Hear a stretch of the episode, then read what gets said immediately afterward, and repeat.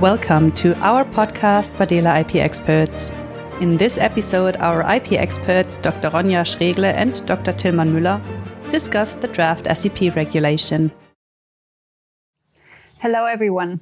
Today, Tilman Müller from our Hamburg office and I, Ronja Schregle, will discuss the EU Commission's draft SEP regulation. The draft was first leaked at the end of March, and on April 27th, the Commission then published the official version. Both documents triggered a lot of criticism by industry stakeholders and immediately became a hot topic in the patent community. But before we dive into the details of the criticism, Tilman, could you maybe give us a short overview of the content of the SEP draft regulation? Sure. There are basically two key elements. First, an SEP register is supposed to be set up at the EU IPO, and the draft regulation provides that an SEP can only be enforced in the EU if a family member is listed in that registry.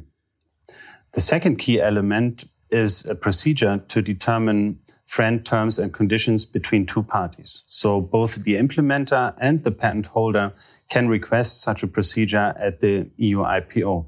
The SEP regulation provides that this procedure is mandatory before an SEP can be enforced in court. Any claim brought before the UPC or a national court is inadmissible unless a notice of termination for such a procedure can be shown. The first pillar, the SEP register, caused a lot of controversy.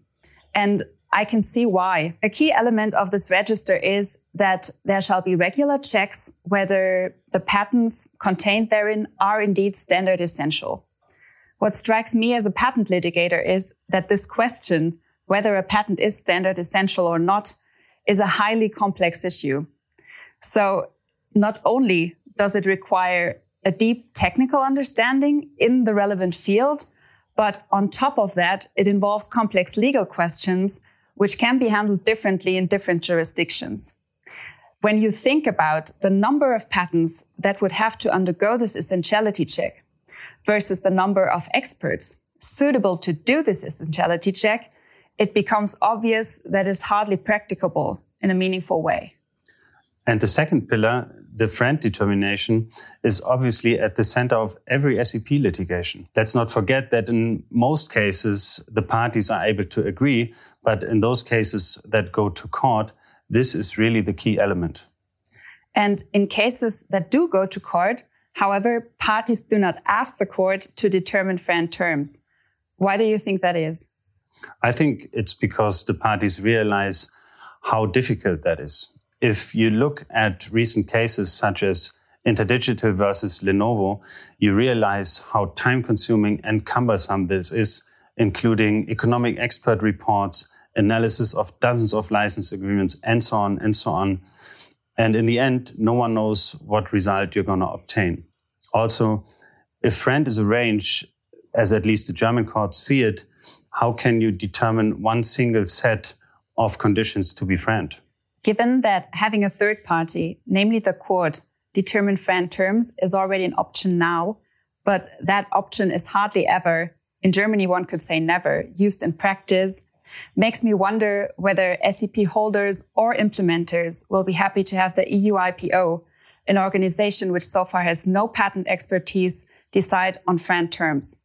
Yes, I think that is one of the key questions that this draft raises.